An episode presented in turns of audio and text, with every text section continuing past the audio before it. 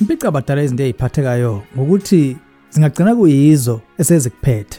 Izinto esinikwe uNkulunkulu ukuba zibe lusizo kithi futhi siyithokozele. Zingagcina zisisiqhoqhobele zisibambe ngamatomu zisibambe ngobhongwane. Angiqale ngibingelele ngithokoze kakhulu kuba sibe ndawonye futhi engosini efresh. Ngingusibolo BT Ngema ongumlomo kaBenedict weChristianity Works kuyinto eshiwoyo ukuthi kunezigaba ezimbili kulolu daba.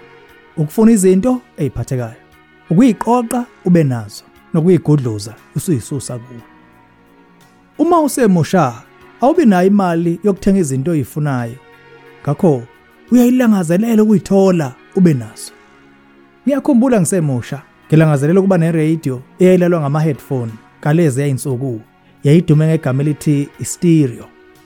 Ngesikhathi ukhula uyaqhubeka ufuna izinto uyiqoqa konke lokhu. Wawukufisa usemncane. Kugcina kuyizinto eziningi kakhulu ukuthi abanye bagcina sebeqasha necontainer ukuze benze storage ngoba akusangeni konke endlini kumbe ekhaya.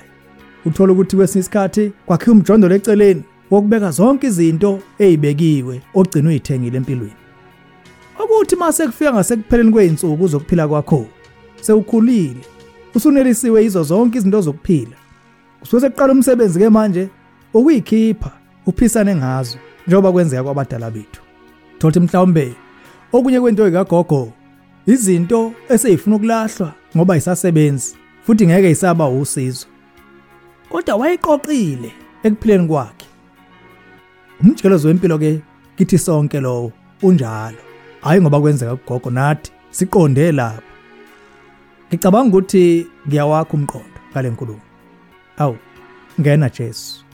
Ngoka Matthew 6 verse 19 kuya ku21 ningayibekeli ingcebo emhlabeni lapho kona inundu nokugqwala nalapho amasele efohla khona ebe kepha zibekeleni ingcebo ezulwini lapho kungoni inundu nokugqwala nalapho amasela engafohli khona ebe ngokuba lapho kukhona ingcebo yakho nenhliziyo yakho iyakuba khona lapho. Yebo kumnandi kuba nezinto. Zingaba isibusiso nebala kodwa uma izinto seyigcina sezikuphethe zigcina sezisiqalekise esibi kakhulu. Ningayibekela ingcebo emhlabeni.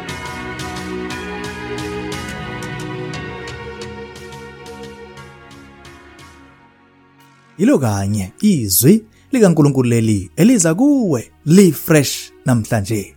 Le devotion mofuna ukuyithola yona suku zonke sithumele iWhatsApp kwinombolo yethu. 067 706 0077. Le ngosi ungayithola futhi ngowe podcast.